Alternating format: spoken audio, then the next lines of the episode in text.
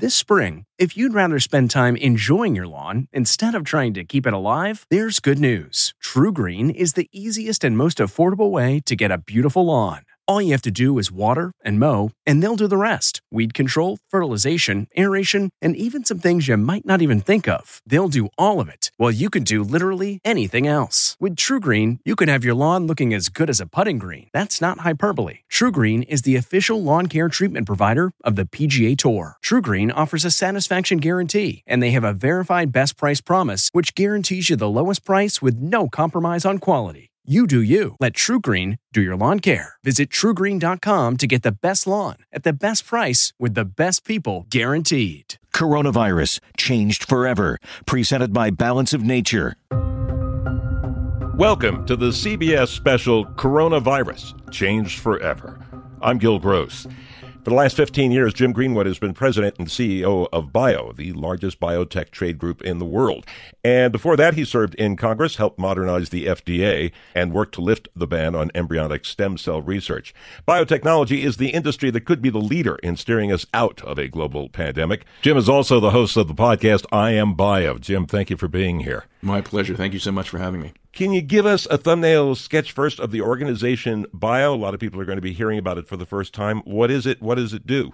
Sure. Well, the, well, it's the Biotechnology Innovation Organization, BIO, and we are the uh, national trade association for about a thousand biotechnology companies, and some of them, most of them, are overwhelmingly from the U.S., but they also come from 35 different countries. Uh, we include the big pharmaceutical companies that everyone's heard of, but more importantly, hundreds and hundreds of startup biotech companies that are on the cutting edge of innovation. And then we also advocate for policy that uh, will help to speed uh, biotech innovation and bring new uh, drugs to patients. And of course, now that's more important than ever. Yeah, well, let's talk about new drugs because that may be exactly what we're needing right now. And I know BIO's mission is to advance biotechnology innovation by promoting sound public policy and fostering collaboration locally and globally. So, how is that mission working in the fight to end this particular pandemic? Well, it's the good news is that uh, in laboratories at our companies around the country um, and around the world, uh, scientists are coming up with some very hopeful drugs, drugs that will um, prevent the virus from, from replicating and, and, and basically cure uh, the, the, the, infection, uh, and also vaccines that will prevent us from getting the infection um, should we be exposed to it. So, there's a lot of people who are really frightened right now. They have a right to be. What is the biotech industry saying to those people? Well, we're saying help is on the way. Uh, we have drugs that are going into that have already gone into clinical trials.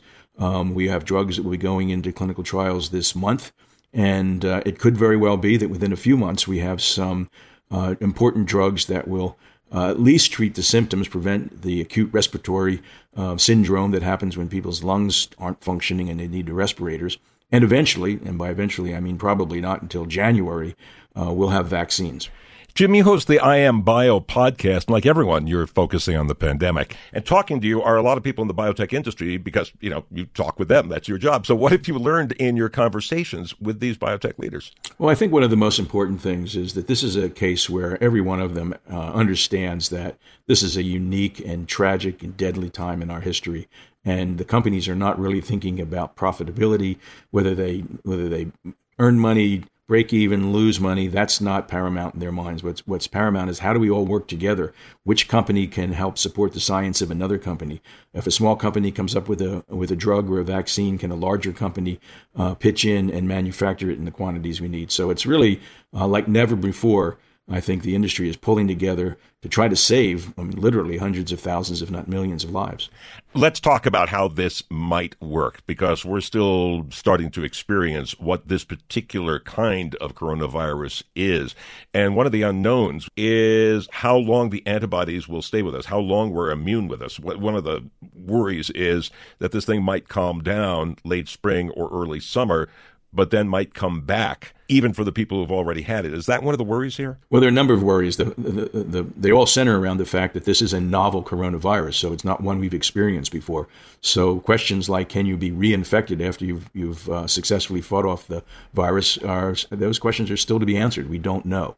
And another concern is that uh, as we see the, the, the deaths um, peak and then begin to fall down and the number of infections uh, subside, Uh, that will be very, very good news, of course, but that still leaves the vast majority of the population unexposed to the virus. So, how we will be able to reintegrate people back into the workplace and back into normal life uh, remains a question as well. And I think part of that will depend on how uh, soon we're able to get uh, diagnostic testing uh, available to in, in mass uh, quantities. I understand that there is some possibly exciting news for those of us who are concerned about the toll that COVID 19 is taking in our country and nations around the world from one of your member companies. Can you tell us about that? Well, there's a company called Moderna, and uh, it's in Boston. And what it's able to do is quite striking.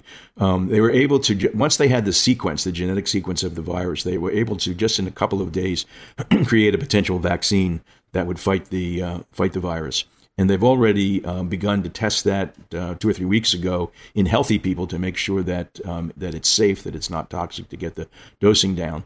And they hope to have results, um, some pretty good data uh, within the next several months. So we could have a very effective, uh, active vaccine um, by the beginning of next year.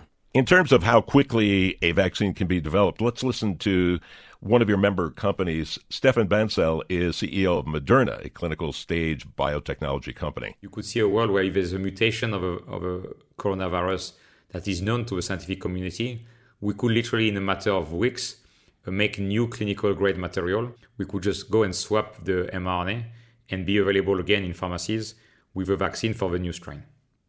Well, that sounds very hopeful, not just for this, but for all vaccines. Before I ask you more about that, let's explain mRNA. So, we all have heard of DNA. Um, that's the critical component of our genetic makeup. Um, but mRNA is messenger RNA. And those are medicines that are sets of instructions, essentially. And those instructions direct cells in the body to make proteins that will prevent or fight disease. It's a very exciting science. Okay, so if we can use all this and get vaccine development down to a matter of weeks, that's an incredible accomplishment.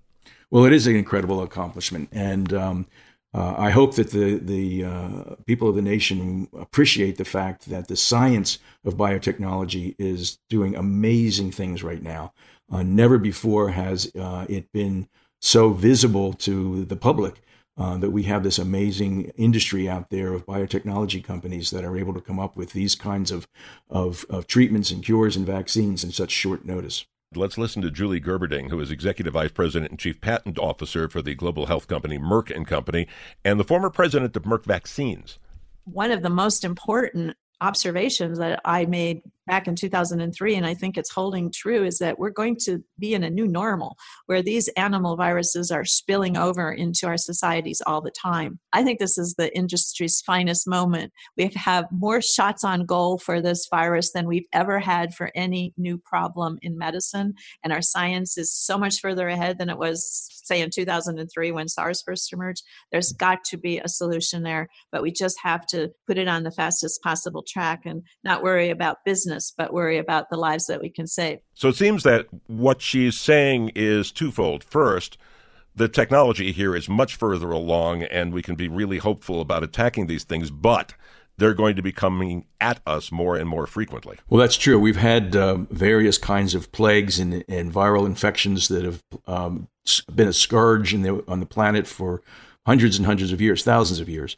Um, but now we have, uh, of course, the ability for people to trans- transport themselves all over the, the world by air transportation, and the, the rate of contagion goes way up. Fortunately, the United States leads the world in biotechnology, and the world looks to us to come up with the treatments and the cures and the vaccines. And thank God uh, we have the capacity here to do that. One of the things that concerns people is access and affordability. We get something like this in the market. We're still dealing, just here in the United States, with a population about 28% of whom don't have insurance. And then, of course, we're dealing with three quarters of the world that's still living in poverty, and we want to make sure this thing just doesn't, you know, like switch hemispheres and keep coming back at us. So, how do we make sure, especially when we're dealing with a virus where one person can apparently fairly easily give it to another person, how do we make sure there's access and availability for any vaccine because without that, this can just go on forever. Right. Well, I think there's a, a fundamental moral principle uh, at play here, and that is that no one should ever do without the medicine he or she needs because they cannot afford what's required to come from their pockets. And I think you'll see and are seeing that both in terms of what the industry is willing to do to make sure that uh, everybody can afford to, to get these these drugs and these vaccines, and I think what you're seeing the United States Congress doing, which is to make sure that uh, insurers are required to pay for it and that the money will be available uh, from the government as necessary to make sure that everyone has access. We can't possibly tolerate the notion that someone would um, uh, have to undergo terrible symptoms or death because they cannot afford the drug. We just can't let that happen and we won't. Jim Greenwood is president and CEO of BIO, which is the largest biotech trade group in the world. He is also the host of the podcast I Am Bio, which you can find on all the major podcast apps or on the website bio.org. Jim, thank you so much for being with us. Thank you so much for having me. You're listening to the CBS special Coronavirus Changed Forever.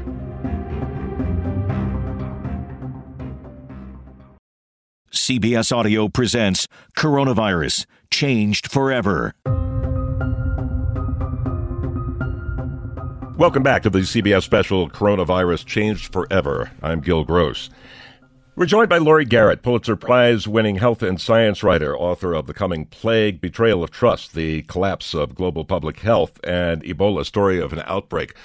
All of those books and decades of her reporting, of course, bear on what's going on now, including cover story in the upcoming New Republic, Grim Reapers. Laurie, good to talk to you. How are you? Hi, Gil hanging in there here in the epicenter. Yeah, yeah, and we'll get to that in a moment. But let's uh, let's start with how we got here because there's a couple of things that that happen here. One is the lack of preparation, another is the confluence of politics. Despite in China and the United States, two seemingly different governments, a communist government in China, a conservative Republican government in the United States, and yet many of the same things playing out. And and let's start in China. Do, do, we have a handle on how all this got started yet? I think we do, though there still are some missing gaps. We'll probably never really know who was the actual patient zero, though we can trace it all the way back to mid-November with a, a definite case in Wuhan. And we'll probably never know what animal was the intermediary between a bat and the human, the first human case.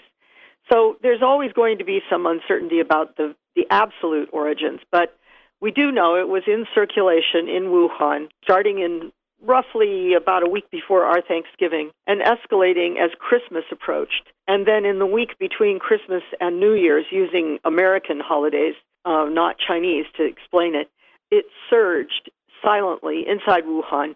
And I say silently not to mean that the officials were unaware of it or doctors were unaware, but the world was largely kept in the dark. And it wasn't officially announced by Chinese authorities in Wuhan until uh, December 31st, a day after physicians led by Li Wenliang posted word to each other online that there was this new, very SARS like pneumonia in circulation. And uh, were reprimanded for doing so. We're told to sign statements calling themselves rumor mongers and liars. And Li Wenliang, of course, uh, went on to uh, unfortunately get infected with COVID 19 in his work as a physician treating the disease and die of it, becoming quite a national hero inside China. The Chinese government, their initial reaction, as you pointed out, was not only to have uh, doctors punished, but had journalists arrested and kept tamping down the severity of what was going on. And was was that all politics? I mean, was there there didn't seem to be any health reason for it.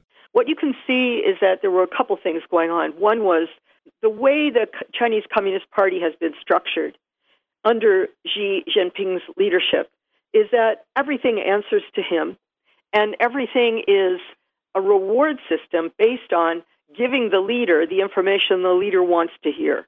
And what the leader, of course, wanted to hear in the judgment of local officials was nothing but good news.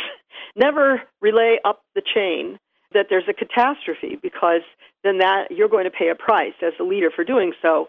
And so Wuhan authorities, both the official government authorities and the Communist Party, were conveying information up the food chain that said, We've got this under control.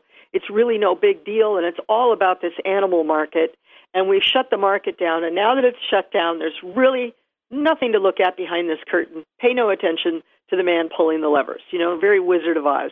But obviously, some very different information was simultaneously getting up the food chain.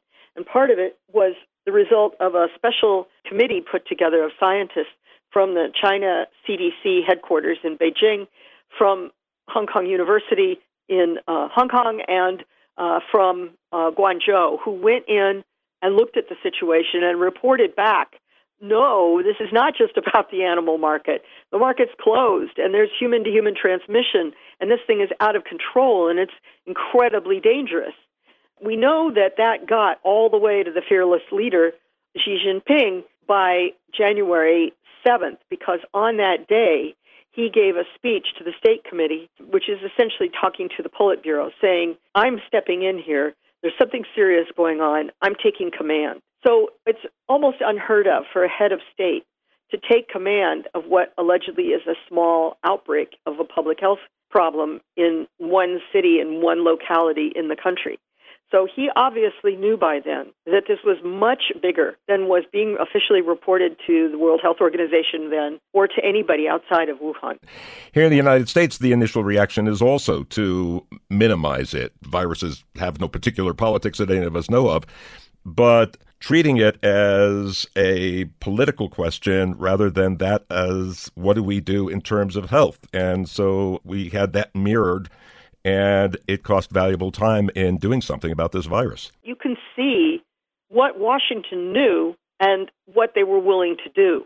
And we now know that the intelligence community was already firing up alarms up the food chain in Washington, trying to bring to our fearless leader, Donald Trump, awareness that there was a potential catastrophe looming in China that could affect us. We also know that Trump was really not particularly personally interested in it, and that there wasn't a lot of concern inside the White House for quite a while. We're now aware that the first case that came to the United States started departing Wuhan on January 10th. And he arrives at Seattle SeaTac Airport uh, and goes through airport clearance and then heads home to Snohomish County, which, as we all know now, became the first real focal point of spread of the disease inside the United States. And his infection and the fact that COVID 19 was there becomes well known on January 21st. Well, the point of this timeline is that this all precedes the moment when Donald Trump orders that we lift the drawbridge, fill the moat, and protect Castle America by doing airplane shutdowns and airport screenings and trying to keep the, the virus out by imagining that it can't swim the moat, climb the walls, and come into the castle. But of course, it didn't work. And though Trump continues, even as recently as last week, in press conferences to credit himself with buying time for the American people by following this practice of shutting down airport access and limiting the movement of travelers into America. The truth of the matter is, it was already here, and we now can work backwards in other locations and see it was already spreading in the United States, human to human, inside of places like nursing homes and inside of hospitals before we pulled up the drawbridge. And it's pretty clear that if it did buy us time, if indeed it did maybe slow things down by two weeks, which is what some modelers say, well, we didn't do anything during those two weeks that would have made us better prepared for the onslaught.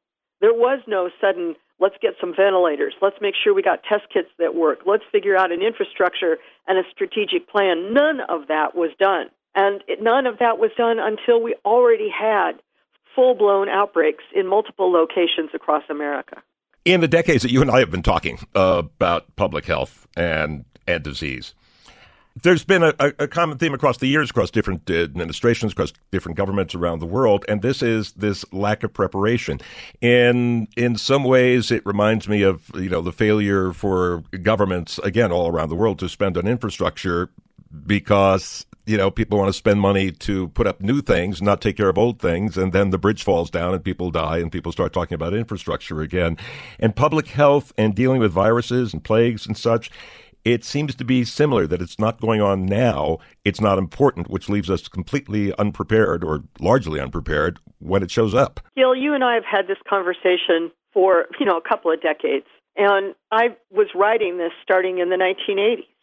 And it's very clear that we have a pattern with public health spending generally and with pandemic and epidemic preparedness specifically that reflects a roller coaster cycle of concern uh, by politicians. This is universal, it's every kind of political system. It's not just America, it's everywhere. We get all revved up and worried when we've just had or we're in the middle of an epidemic. And then we just lose interest and the money starts disappearing the further away you get from that epidemic. And we've seen this cycle play out over and over and over. And the problem specifically for public health spending, as I showed in um, my book, Betrayal of Trust, is that it really reflects that moment when public health is most successful. That's when you cut, but they cut the budgets because public health is a negative. When it's working, there's no data because there's nobody getting unusually ill. There's no unusual outbreaks. There's no sudden surge in mortality in a hospital. So the data says no problem. And while the same is true for the fire department, and when the fire department comes and says, we are happy to report that no one died in a fire in this city in the last week, the mayor doesn't say, oh, good, then we don't need the fire department. We can cut the budget.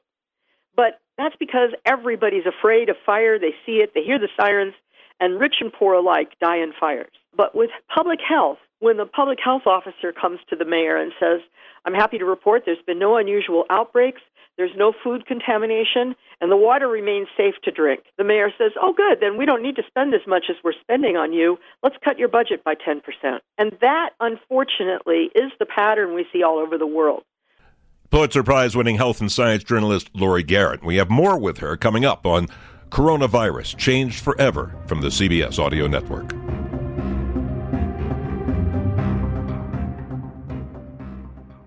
Coronavirus Changed Forever, presented by Balance of Nature. Welcome back to the CBS special Coronavirus Changed Forever. I'm Gil Gross.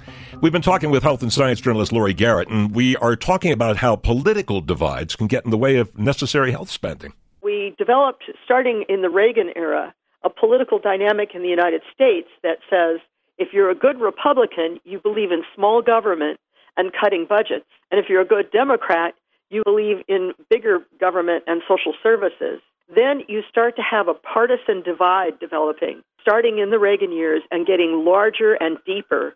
Then you have the Trump uh, administration come in, and the president eliminates from the budget as much funding as he can get away with and get Congress to approve that is related to Obamacare, Medicaid, the Centers for Disease Control, health security budgets for both developing countries and the United States, World Health Organization support, so on and so forth. So that then when we get hit by this epidemic, we find ourselves with a very weakened capacity to respond.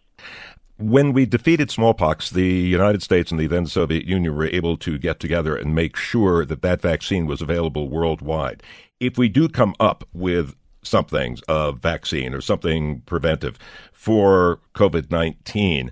We're now dealing with 8 billion people, and three quarters of them live in extreme poverty. There's going to have to be some kind of major international cooperation on this. Are you hopeful about that? Well, Gil, I've spent eight hours on the phone in a teleconference with Beijing talking about exactly this issue. You know, we have this war of words that's gotten really out of control between China and the United States, a blame game. You made this epidemic. No, you made this epidemic. We're calling it the Chinese virus. That's racist. Back and forth. It's gotten completely, totally out of hand. And I end my New Republic piece saying that I'd be willing to go ahead and give both Xi and Trump the Nobel Peace Prize if they would right now shake hands, stop the vitriol, and as the two most powerful economies on earth, agree to setting out a, a set of global standards that would be mutually agreed upon and that they would lead the whole world in an all out crusade to do two things. One, completely develop, test, and get out the door as fast as possible a truly effective vaccine against COVID 19. And two, set up mechanisms that ensure that that vaccine is 100% available to everyone on Earth, not just those in rich countries, at, at some price scheme that everyone can afford, and with an infrastructure, an army deployed all over the planet of public health infantry to get the vaccine where it needs to go. To do that in short term, accomplishing what was done with the smallpox campaign over a decade time, if we could manage to do it in less than a year and vaccinate the whole planet, we could stop this virus forever in its tracks. But here's the problem. In fact, there's a competitive war going on between U.S. laboratories and pharmaceutical companies and Chinese labs and pharmaceutical companies. Both will want patents. Both will want some profit return.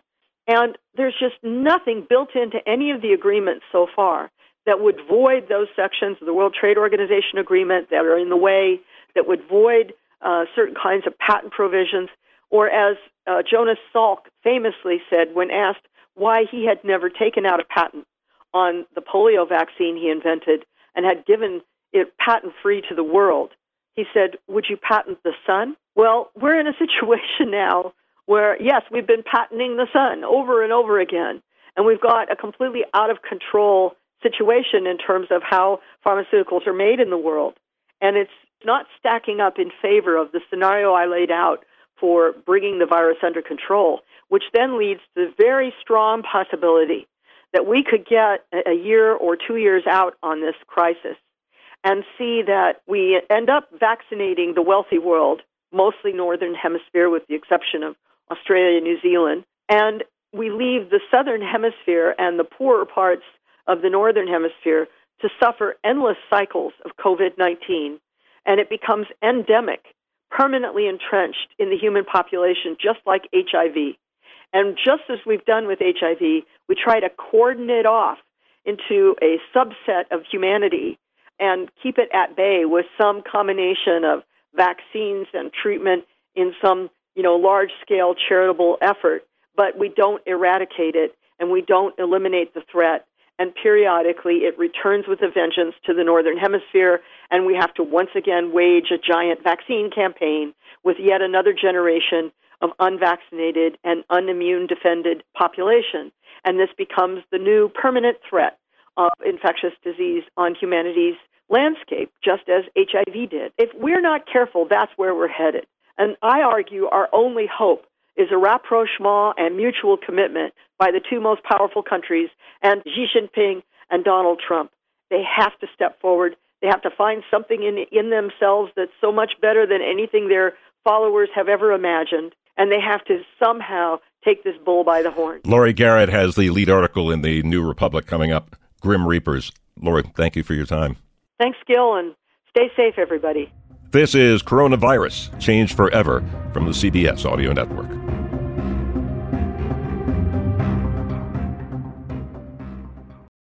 CBS Audio presents Coronavirus Changed Forever.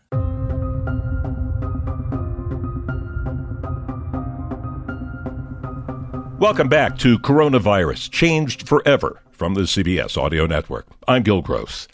For millions of Americans, in fact, for people all around the world, if for any reason you were stuck at home, you would turn on the radio or TV and find a game. Any game. Football, baseball, basketball, highlight, curling.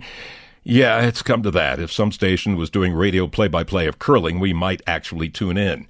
Usually, of course, when you have time in your hands or something you really not like to think about for a few hours, there is sports, but not now. James Brown is special correspondent for CBS News and host of the NFL Today, and he has some thoughts about what those missing games might mean to us right now. Thanks, Gil. Sports. They are certainly an important part of my career, but more than that, they have been a foundational part of my life in no small way. The life lessons I learned as a high school and college athlete, the mentorship I received from my coaches, and the camaraderie I felt with my teammates has had an immeasurable impact on making me the person I am today. Millions of athletes around the world have put their hopes, dreams, and aspirations aside. They are foregoing the March Madness of NCAA basketball and postponing the pursuit of a gold medal in the Olympic Games, all to keep us a little bit safer from the deadly pandemic of COVID 19. It's the right thing to do. And all professional and amateur sports organizations should be applauded for making the tough decisions to prioritize our health over their bottom lines. Make no mistake, sports is big business. Forbes estimates the North American sports industry alone makes $73.5 billion a year. But sports is much more than a business, it's a global passion, a respite from our daily lives, a way to engage with each other, and historically, sports has been a unifier. Sports helped us through 9 11. The games were healing and a way to display our patriotism giving added meaning to the singing of the national anthem and God Bless America.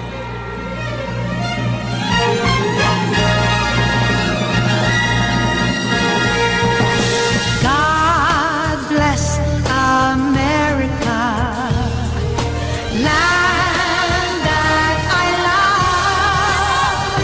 Stand beside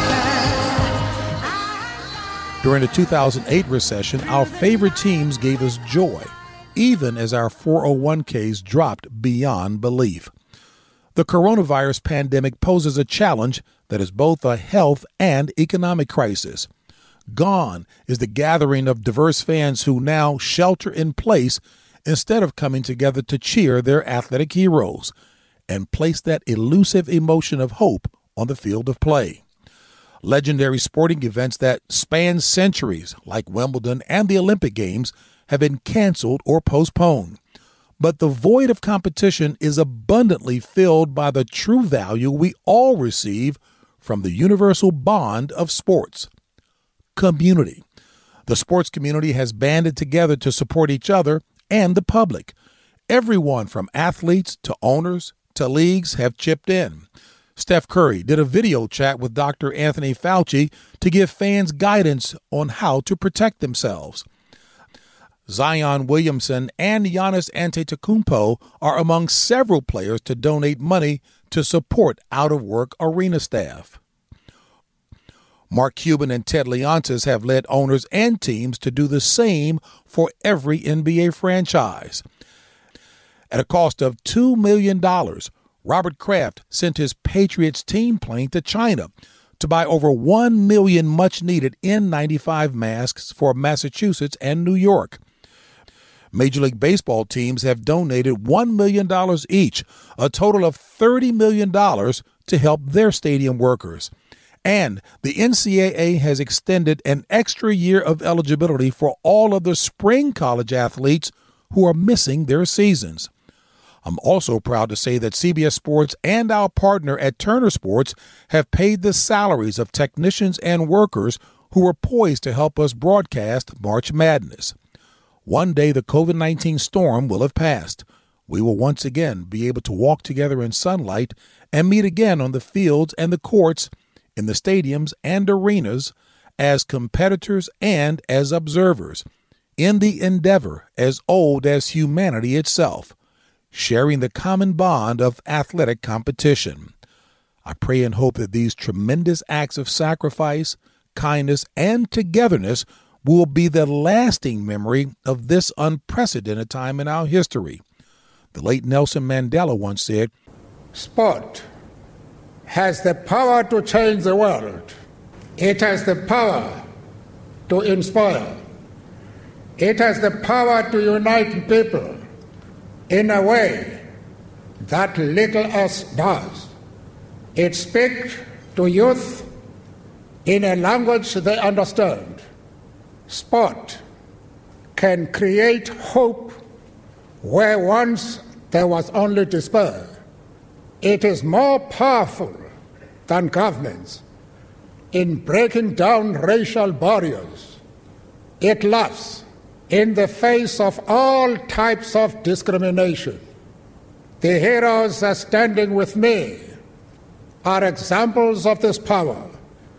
They are valiant not only in the playing field, but also in the community, both local and international.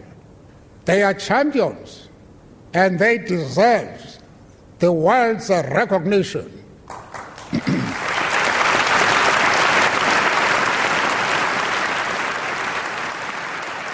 As we confront a world that seems to be changing by the minute, let's not forget that the healing power of love, compassion, and teamwork equal a winning combination.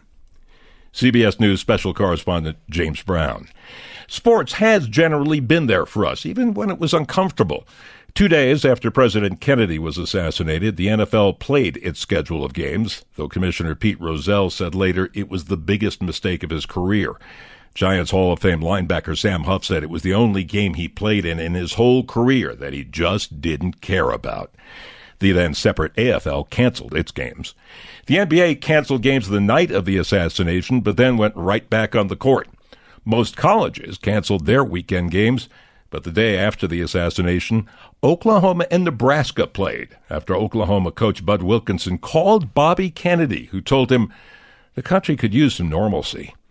After 9 11, sports went on hiatus, most leagues not playing for at least a week. In 1989, as a World Series game began, the Loma Prieta earthquake, broadcast live as Candlestick Stadium in San Francisco shook in a 6.9 magnitude quake, was postponed for a week and a half as the ballparks in San Francisco and Oakland were checked out and as 63 dead were remembered and 3,800 injured were cared for. But in each of these cases, we knew sports would come back and do so quickly because we needed the break and we needed to know life goes on. The problem this time is that even without anybody in the seats, athletes can give this virus to one another. You cannot do social separation under the backboard or stay six feet away as somebody slides into second, and even touch football involves, well, touch. If, as the old Roman saying goes, we are kept happy by bread and circuses, it does no good when we're afraid to go shopping for bread and there's no circus in town. It'll be nice when things get back to normal. A meaningless game among cellar dwelling teams, overpriced warm beer, cotton candy that we get because it's a game and we've always gotten it, even though we've never much liked it. All sounds pretty good right now. Even when it's just watching a guy sweep some ice in front of a sliding whatchamacallit even that. You're listening to Coronavirus, Changed Forever from the CBS Audio Network. Coronavirus, Changed Forever, presented by Balance of Nature. Welcome back to Coronavirus, Changed Forever from the CBS Audio Network. I'm Gil Gross. Dr. Anthony Fauci has been protecting the health of Americans most of his adult life since being appointed head of the National Institute of Allergy and Infectious Diseases during the Reagan administration in 1984, being trusted to serve Republican and Democratic presidents all that time. On CBS this morning, Gayle King asked him about the possible death toll from COVID 19. Dr. Fauci, we all know this, this is a pandemic of numbers. And I heard you say the other day the now projections are up to 240,000 people could die. And this is practicing the social distancing. I also heard you say we should not be discouraged. I was encouraged to hear that. But why should we not be discouraged when we hear such frightening numbers? Because it's within our power to modify those numbers. Those numbers that you heard the other day that I that uh, Dr. Birx and I mentioned from the White House press conference were numbers based on a model you model what the projection might be. And the projection was that even with considerable mitigation, you still could anticipate between 100,000 and 200,000 deaths. However, if you really push hard on mitigation and data comes in that tells you you're doing better than the model, you can modify the model. So what I was saying is that even though we need to anticipate these rather disturbing numbers, we shouldn't give up and accept it and say, okay, that's going to happen. We need to push and push with the mitigation to try and get that number lower than the projected number by the model. Gayle also asked Dr. Fauci about the reaction he's gotten from some of the very Americans whose lives he's trying to save. Dr. Fauci, I know we have to go, but there are reports that you now have to have security. I was very sorry to hear that for you. And I'm wondering the, the personal pressure. Do you feel pressure to get this right. You know, you are the most respected, the most admired. When you speak, we listen. I'm wondering how this has affected you personally. You know, it's my job. This is the life I've chosen, and I'm doing it. I mean, I mean, obviously, there's a lot of pressure. I mean, I, I would be foolish to deny that, but that's what I do. I've been through crises like this before, dating back, you know, 37 years from the very beginning of the HIV epidemic. It's a job to do, and we've just got to do it. Death threats that are considered serious enough to have to protect Dr. Fauci is something to think about. This virus has no politics. It has no idea whether it's infecting a Republican or a Democrat. And you generally don't threaten to kill somebody who's trying to save your life. It's unfortunate this happened in a political year because people are ascribing political motives to solid health information. The fact that the president, even after initial doubts, accedes to Dr. Fauci's recommendations should tell us something about the esteem in which he's held. Killing the messenger or even threatening to doesn't change the message. Also, threatening to kill an American trying to save thousands of American lives is the sort of thing an enemy of America would do. No matter what your politics, the best thing you can do for your side is take precautions and live to vote in November. Right now, America's greatest enemy isn't watching cable TV or reading memes, either angry or funny. This virus is not even trying to kill us, it just does. Americans, including nurses and doctors, as well as Dr. Anthony Fauci, are what's in its way and we should not get in their way. This has been Coronavirus Changed Forever from the CBS Audio Network, produced by District Productive and Paul Woody Woodhull. I'm Gil Gross.